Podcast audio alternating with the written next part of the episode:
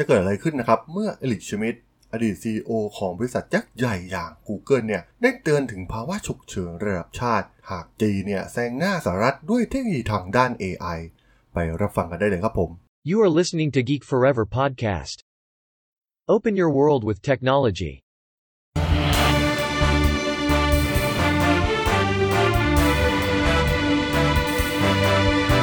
This is Geek Daily. Brought to you by DNA Power.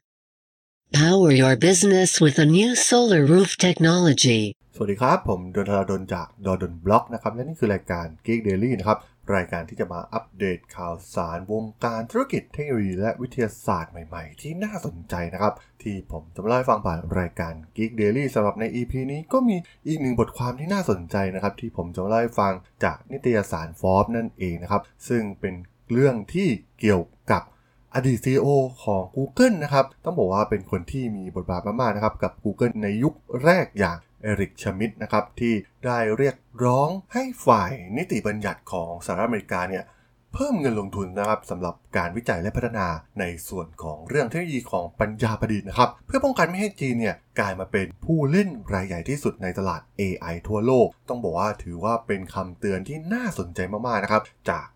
อดีต CEO ของ Google อย่าง Eric Schmidt เพราะว่าเขาเนี่ยเป็นคนที่ค่อนข้างมีบทบาท แล้วก็รู้ลึกรู้จริงนะครับในเรื่องของเทคโนโลยี และเขาคงมองเห็นนะครับว่าตอนนี้เนี่ยเทคโนโลยีทางด้าน AI ของประเทศจีนเนี่ยมันกำลังก้าวหน้าไปอย่างมากนะครับ ในหลากหลายแพลตฟอร์มที่พวกเขามีนะครับในประเทศจีนต้องบอกว่า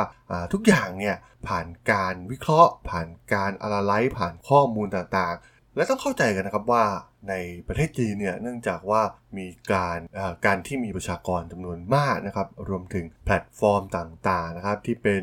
อีโค y ิสเต็มทั้งหมดของไม่ว่าจะเป็นเรื่องของอีคอมเมิร์ซ search engine หรือว่าโซเชียลเน็ตเวิร์กของประเทศจีนเนี่ยพวกเขาก็สามารถพัฒนาได้ใกล้เคียงกับมาตรฐานของประเทศยุโรปหรือว่าอเมริกานะครับ บริการทุกบริการเนี่ยพวกเขามีใช้เองแทบจะทุกอย่างนะครับ และสามารถนำเอาข้อมูลต่างๆ เหล่านี้เนี่ยไปวิเคราะห์ และที่สำคัญก็คือมันมีข้อมูลจำนวนมหาศาลมาก ๆทำให้การเรียนรู้ของเทคโนโลยีปัญญาประดิษฐ์ของจีนเนี่ยถือว่าก้าวล้ำไปอย่างมากในยุคปัจจุบัน ซึ่งผมก็เคยได้เขียนบทความที่เกี่ยวข้องกับ เรื่องออแผนการของประเทศจีนนะครับในการที่จะก้าวมาเป็นผู้นำด้านปัญญาประดิษฐ์ พวกเขามีแผนการในช่วงปี 2030 นะครับที่จะกลายเป็นผู้นำตลาดโลกสำหรับเทคโนโลยีอย่าง AI เพราะว่าพวกเขาเนี่ยมีแทบจะทุกอย่างนะครับตอนนี้มีเทคโนโลยีเรื่องของโรบอทการผลิตการผลิตจำนวนมหาศาลนะครับในหลากหลายอุตสาหกรรมมากๆนะครับ โดยเป็นโรงงานของโลกมาอย่างยาวนานทำให้พวกเขาเนี่ยมีพื้นฐานทางด้านความรู้ และสามารถที่จะใช้เทคโนโลยี AI เนี่ยไปประยุกต์กับธุรกิจของพวกเขาเหล่านี้ได้นะครับ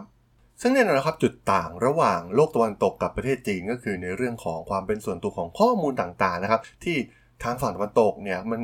ค่อนข้างที่จะคอนเซิร์นมากกว่านะครับทำให้การใช้ Data ต่างๆ ที่เกิดขึ้นเนี่ยอาจจะมีข้อจำกัดอยู่บ้างนะครับ แต่แตกต่างจากประเทศจีนนะครับ พวกเขาลุยเต็มที่รัฐบาลสั่งลุยก็สามารถที่จะ ให้คนทั้งประเทศเนี่ยร่วมมือการใช้งานได้นะครับ ตัวอย่างเรื่องการศึกษาเนี่ยใครจะไปคิดว่าจะมีระบบ Face Detection สามารถดูการเรียนการสอนของนักเรียนได้แบบเรียลไทม์นะครับ สามารถส่งข้อมูลไปให้ผู้ปกครองต่างๆได้นะครับ รวมถึงเรื่องของ social credit นะครับต้องบอกว่าจีนเนี่ยถือว่าล้ำหน้ามากๆในส่วนนี้ เพราะว่าพวกเขาเนี่ยไม่ได้ concern เรื่องของความเป็นส่วนตัวของข้อมูล เหมือนกับในโลกตะวันตกหรือประเทศอื่นๆนะครับจีนสามารถควบคุมสิ่งเหล่านี้ ควบคุมทุกอย่างได้นะครับด้วยการปกครองของพวกเขานะครับต้องบอกว่ามันเป็นความแตกต่างที่มีนัยยะสำคัญอย่างมาก ที่ส่งผลต่อการพัฒนาเทคโนโลยีซึ่งทาง Eric Schmidt เองเนี่ยก็ได้ออกมาให้ความเห็นนะครับว่าทางอเมริกาเนี่ยกำลัง ตามหลังจีนในหลากหลายเทคโนโลยีนะครับไม่ว่าจะเป็นเรื่องของ 3D Printing ที่ยังทางด้าน robot เทคโนโลยีการจดจำใบหน้า หรือเรื่องของซูเปอร์คอมพิวเตอร์นะครับแน่นอนนะครับว่าเทคโนโลยีเหล่านี้เนี่ยเป็นเทคโนโลยีแห่งอนาคตแทบจะทั้งสิ้น มันมีความเสี่ยงต่อความเป็นต่อในอนาคตของชาติ เลยก็ว่าได้นะครับ มันส่งผลต่อการแข่งขันในหลากหลายธุรกิจมากๆ เพราะว่าการมีความเป็นต่อทางด้าน AI เนี่ยก็จะทำให้จีนสามารถพัฒนาศักยภาพเพื่อ พัฒนาเศรษฐกิจของพวกเขาได้อย่างรวดเร็วมากยิ่งขึ้นนะครับ เพราะหลาย ๆ งานเนี่ยมันอาจจะใช้ทคโนโลยีอย่าง AI ที่มีความแม่นยำสูง แล้วก็สามารถทำงานได้แบบไม่เหน็ดเหนื่อยนะครับ ซึ่งจีนเนี่ยถือว่าพัฒนาในส่วนนี้ไปอย่างมากแล้วในปัจจุบัน ซึ่งหลาย ๆ คนก็น่าจะเคยเห็นข่าวมานะครับว่าตอนนี้เนี่ยเทคโนโลยีเหล่านี้ของจีนเนี่ยกำลังก้าวหน้าไปอย่างมาก ซึ่งความเห็นของ Eric Schmidt เนี่ยก็แนะนำให้เพิ่มงบประมาณของประเทศสำหรับการวิจัยและพัฒนาด้าน AI จากที่ใช้ราวๆ 1,500 ล้านดอลลาร์นะครับ เป็น 2,000 ล้านดอลลาร์ ซึ่งจะเพิ่มขึ้นเป็น 2 เท่าในแต่ละปีนะครับ จนกว่าจะมีมูลค่าสูงถึง 32,000 ล้านดอลลาร์นะครับ ในช่วงปี 2026 นะครับ แล้วก็ Eric Schmidt เนี่ยยังกล่าวถึงนิฝ่ายนิติบัญญัติเนี่ยก็ต้องมีการกระตุ้นความร่วมมือระหว่างภาครัฐ และเอกชนในการพัฒนาแอปพลิเคชันทางด้าน AI นะครับโดยเฉพาะโฟกัสเข้าไปในหน่วยงานของรัฐรวมถึงกระทรวงต่างๆ ของประเทศนะครับ ที่ต้องมีการ implement เอาเทคโนโลยีเหล่านี้ เพื่อใช้ในการสร้างของสร้างพื้นฐานทางด้านเทคโนโลยี AI นะครับแล้วก็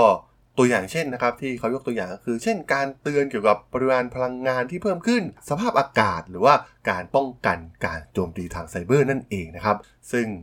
มันถือว่าเป็นโครงสร้างพื้นฐานในอนาคตนะครับ มันแทบไม่ต่างจากการสร้างทางรถไฟ การสร้างเขื่อน การสร้างทางด่วนถนนนะครับ เพราะต่อไปเนี่ย อินฟาสตรักเจอร์ทางด้าน AI เนี่ยก็จะเป็นโครงสร้างพื้นฐานหลักนะครับ ในการขับเคลื่อนเศรษฐกิจของประเทศให้ก้าวไปข้างหน้าอย่างรวดเร็วนะครับ ซึ่งมันอาจจะรวดเร็วกว่าเดิมมาก ๆ จากเศรษฐกิจในอดีตนะครับ การเติบโตของ GDP ของจีนเนี่ยมันอาจจะเติบโตขึ้นแบบก้าวกระโดดนะครับ หากพวกเขาเนี่ยสามารถสร้างโครงสร้างพื้นฐานทางด้าน AI ที่กำลังก้าวหน้าอยู่ในปัจจุบันนั่นเอง ซึ่งเอลิกชมิดเองเนี่ยก็ได้มองเรื่องนี้เนี่ย เป็นเหตุฉุกเฉินระดับชาตินะครับ และเป็นภัยคุกคามที่สำคัญต่อประเทศอเมริกาในอนาคตเลยก็ว่าได้นะครับ หากไม่รีบปรับตัวในการมุ่งเน้นไปที่โครงสร้างพื้นฐานทางด้าน AI มันแน่นอนอยู่แล้วนะครับ ว่าในอนาคตในการต่อสู้กันเนี่ยเทคโนโลยี AI เนี่ยมันส่งผลในทุกๆอุตสาหกรรมนะครับแม้กระทั่งอุตสาหกรรมทางด้านการอาหาร หากจีนสามารถพัฒนาเทคโนโลยี AI ไปสุดล้ำได้นะครับ มันส่งผลต่อเรื่องความมั่นคงของประเทศอย่างแน่นอนนะครับ และหากเรามองถึงเทคโนโลยีที่เกิดขึ้นนะครับ โดยเฉพาะทางด้านอุตสาหกรรมทางทหารเนี่ยการรบในอนาคตเนี่ยมันจะเปลี่ยนไปอย่างสิ้นเชิงนะครับ มันแทบจะไม่ต้องใช้มนุษย์ในการรบกันอีกต่อไปก็ว่าได้นะครับ ซึ่งแน่นอนว่าตอนนี้เนี่ยมันก็ก้าวล้ำไปถึงระดับนั้นแล้วนะครับ มีการใช้โดรน อัตโนมัติหุ่นยนต์อัตโนมัติ รวมถึง พวกหุ่นยนต์ที่เป็นนักรบนะครับ อาจจะเป็นทหารในยุคอนาคตของพวกเราก็ได้นะครับ และแน่นอนครับมันสมองของมันก็คือเทคโนโลยีทางด้าน AI นั่นเอง ซึ่งถือว่าเป็นการออกมากล่าวที่น่าสนใจนะครับ เป็นการเตือนครั้งสำคัญนะครับ ไปยังประธานาธิบดีคนใหม่ของอเมริกาอย่างโจไบเดนนะครับ ตอนนี้ก็มีแผนที่จะกู้เงิน 2 ล้านล้านดอลลาร์ในการามาปรับปรุงโครงสร้างพื้นฐานของประเทศนะครับ และแน่นอนนะครับโครงสร้างพื้นฐานด้านเทคโนโลยีเนี่ยก็เป็นสิ่งสำคัญมากๆ ต่อการพัฒนาอนาคตของประเทศนะครับ และไม่ใช่แค่อเมริกาหรือจีนเท่านั้นประเทศไทยเราก็เช่นเดียวกันนะครับ เราควรมองไปข้างหน้านะครับ ควรมีโครงสร้างพื้นฐานด้านนี้นะครับเพื่อให้เกิดประโยชน์สูงสุดต่อการพัฒนาเศรษฐกิจในระยะยาว เพราะจะต่อไปเนี่ย หากเราไม่สร้างอะไรขึ้นมาเองนะครับ เราก็ต้องใช้เทคโนโลยีจากต่างประเทศไปเรื่อยๆนะครับ ซึ่งเป็นการลงทุนที่ค่อนข้างสูงมากนะครับ ทุกประเทศเนี่ยก็ควรจะเตรียมพร้อมการวางโครงสร้างพื้นฐานทางด้านเทคโนโลยีเหล่านี้นะครับ ไม่เพียงแค่โครงสร้างพื้นฐานที่เป็นอิฐเป็นปูนนะครับ อย่างรถไฟความเร็วสูงทางด่วนอะไรต่างๆนานานะครับที่ทำกันมานานนะครับ ซึ่งบางครั้งเนี่ยต่อไปเนี่ยมันอาจจะจำเป็นน้อยกว่าเทคโนโลยีโครงสร้างพื้นฐานทางด้านเทคโนโลยีก็เป็นไปได้นั่นเองนะครับผม สำหรับพอดแคสต์ใน EP นี้สนับสนุนโดย DNA Power รับติดตั้งระบบโซลาเซลล์บนหลังคาบ้าน โรงงานอาคารพาณิชย์ และสิ่งปลูกสร้างทุกประเภท รับประกันแผงโซลาร์ 20 ปี อินเวอร์เตอร์ 5 ปี ประกันการติดตั้ง 2 ปี คืนทุนภายใน 4 ปีครึ่ง สอบถามข้อมูลเพิ่มเติมโทร 0866003022 หรือสามารถดูรายละเอียดเพิ่มเติมได้ที่ description ของพอดแคสต์ EP นี้ได้เลยนะครับผมสำหรับเรื่องราวของคำเตือนของ Eric Schmidt ในเรื่องของเทคโนโลยีทางด้าน AI ใน EP นี้เนี่ยผมก็ต้องขอจบไว้เพียงเท่านี้ก่อนนะครับสำหรับเพื่อนๆที่สนใจเรื่องราว ข่าวสารวงการธุรกิจเทคโนโลยีและวิทยาศาสตร์ใหม่ๆ ที่น่าสนใจ ที่ผมจะมาเล่าฟังผ่านรายการ Geek Daily ก็สามารถติดตามกันได้นะครับ ทางช่อง Geek Forever Podcast ตอนนี้ก็มีอยู่ในแพลตฟอร์มหลักทั้ง Podbean Apple Podcast Google Podcast Spotify YouTube แล้วก็จะมีการอัปโหลดลงแพลตฟอร์ม Blockdit ในทุกๆตอนอยู่แล้วด้วยนะครับยังไงก็ฝากกด Follow ฝากกด Subscribe กันด้วยนะครับ แล้วก็ยังมีช่องทางหนึ่งในส่วนของ Line แอดที่แอดทราดน t h a r a d h o l สามารถแอดเข้ามาพูดคุยกันได้นะครับ ผมก็จะส่งสาระดีพอดแคสต์ดีๆ ให้ท่านเป็นประจำอยู่แล้วด้วยนะครับถ้าอย่างไรก็ฝากติดตามทางช่องทางต่างๆ กันด้วยนะครับสำหรับใน EP นี้เนี่ยผมก็ต้องขอลากันไปก่อนนะครับ เจอกันใหม่ใน EP หน้านะครับผม สวัสดีครับ Yeah.